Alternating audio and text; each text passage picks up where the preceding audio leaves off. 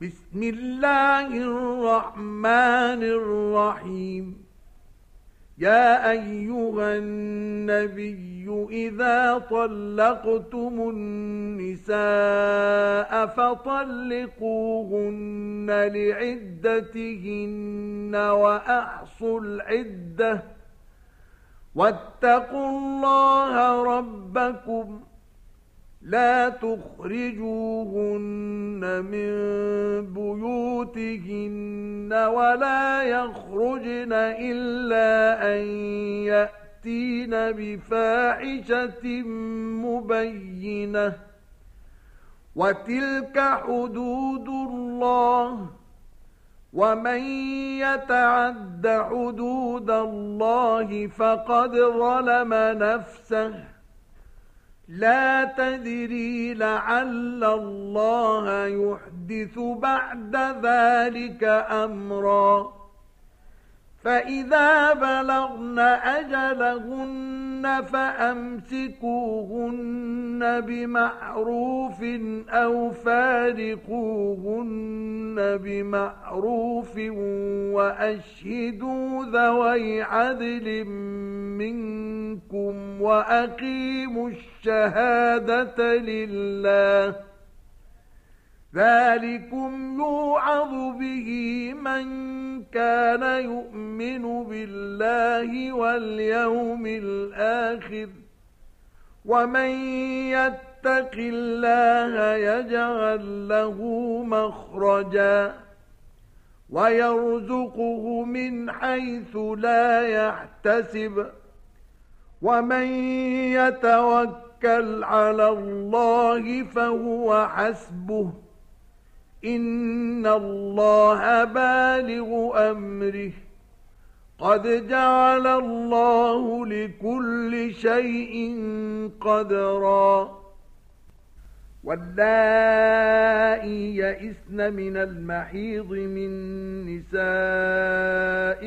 إن ارتبتم فعدتهن ثلاثة أشهر واللائي لم يحضن وَأُولَاتُ الْأَحْمَالِ أَجَلُهُنَّ أَن يَضَعْنَ حَمْلَهُنَّ وَمَن يَتَّقِ اللَّهَ يَجْعَل لَّهُ مِنْ أَمْرِهِ يُسْرًا ذَلِكَ أَمْرُ اللَّهِ أَنزَلَهُ إِلَيْكُمْ وَمَن يَتَّقِ اللَّهَ يُكَفِّرْ عَنْهُ سَيِّئَاتِهِ وَيُعْظِمْ لَهُ أَجْرًا أسكنوهن من حيث سكنتم من وجدكم ولا تضاروهن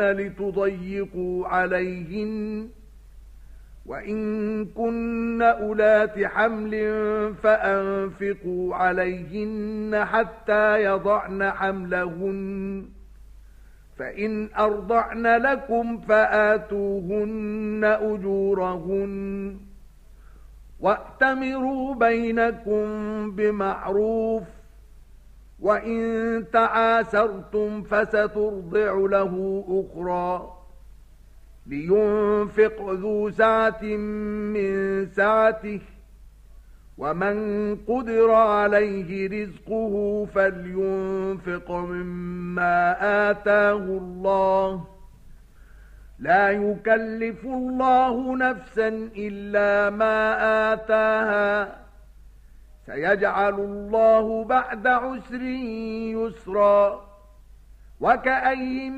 من قرية عتت عن أمر ربها ورسله فحاسبناها حسابا شديدا وعذبناها عذابا نكرا فذاقت وبال أمرها وكان عاقبة أمرها خسرا أعد الله لهم عذابا شديدا. فاتقوا الله يا أولي الألباب الذين آمنوا. قد أنزل الله إليكم ذكرا.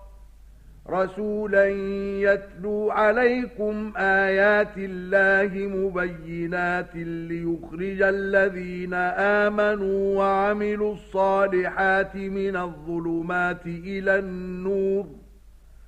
ومن يؤمن بالله ويعمل صالحا يدخله جنات تجري من تحتها الأنهار خالدين فيها أبدا.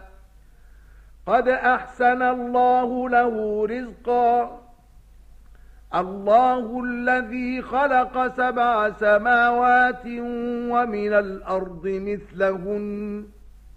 يتنزل الأمر بينهن لتعلموا أن الله على كل شيء قدير وأن الله قد أحاط بكل شيء علمًا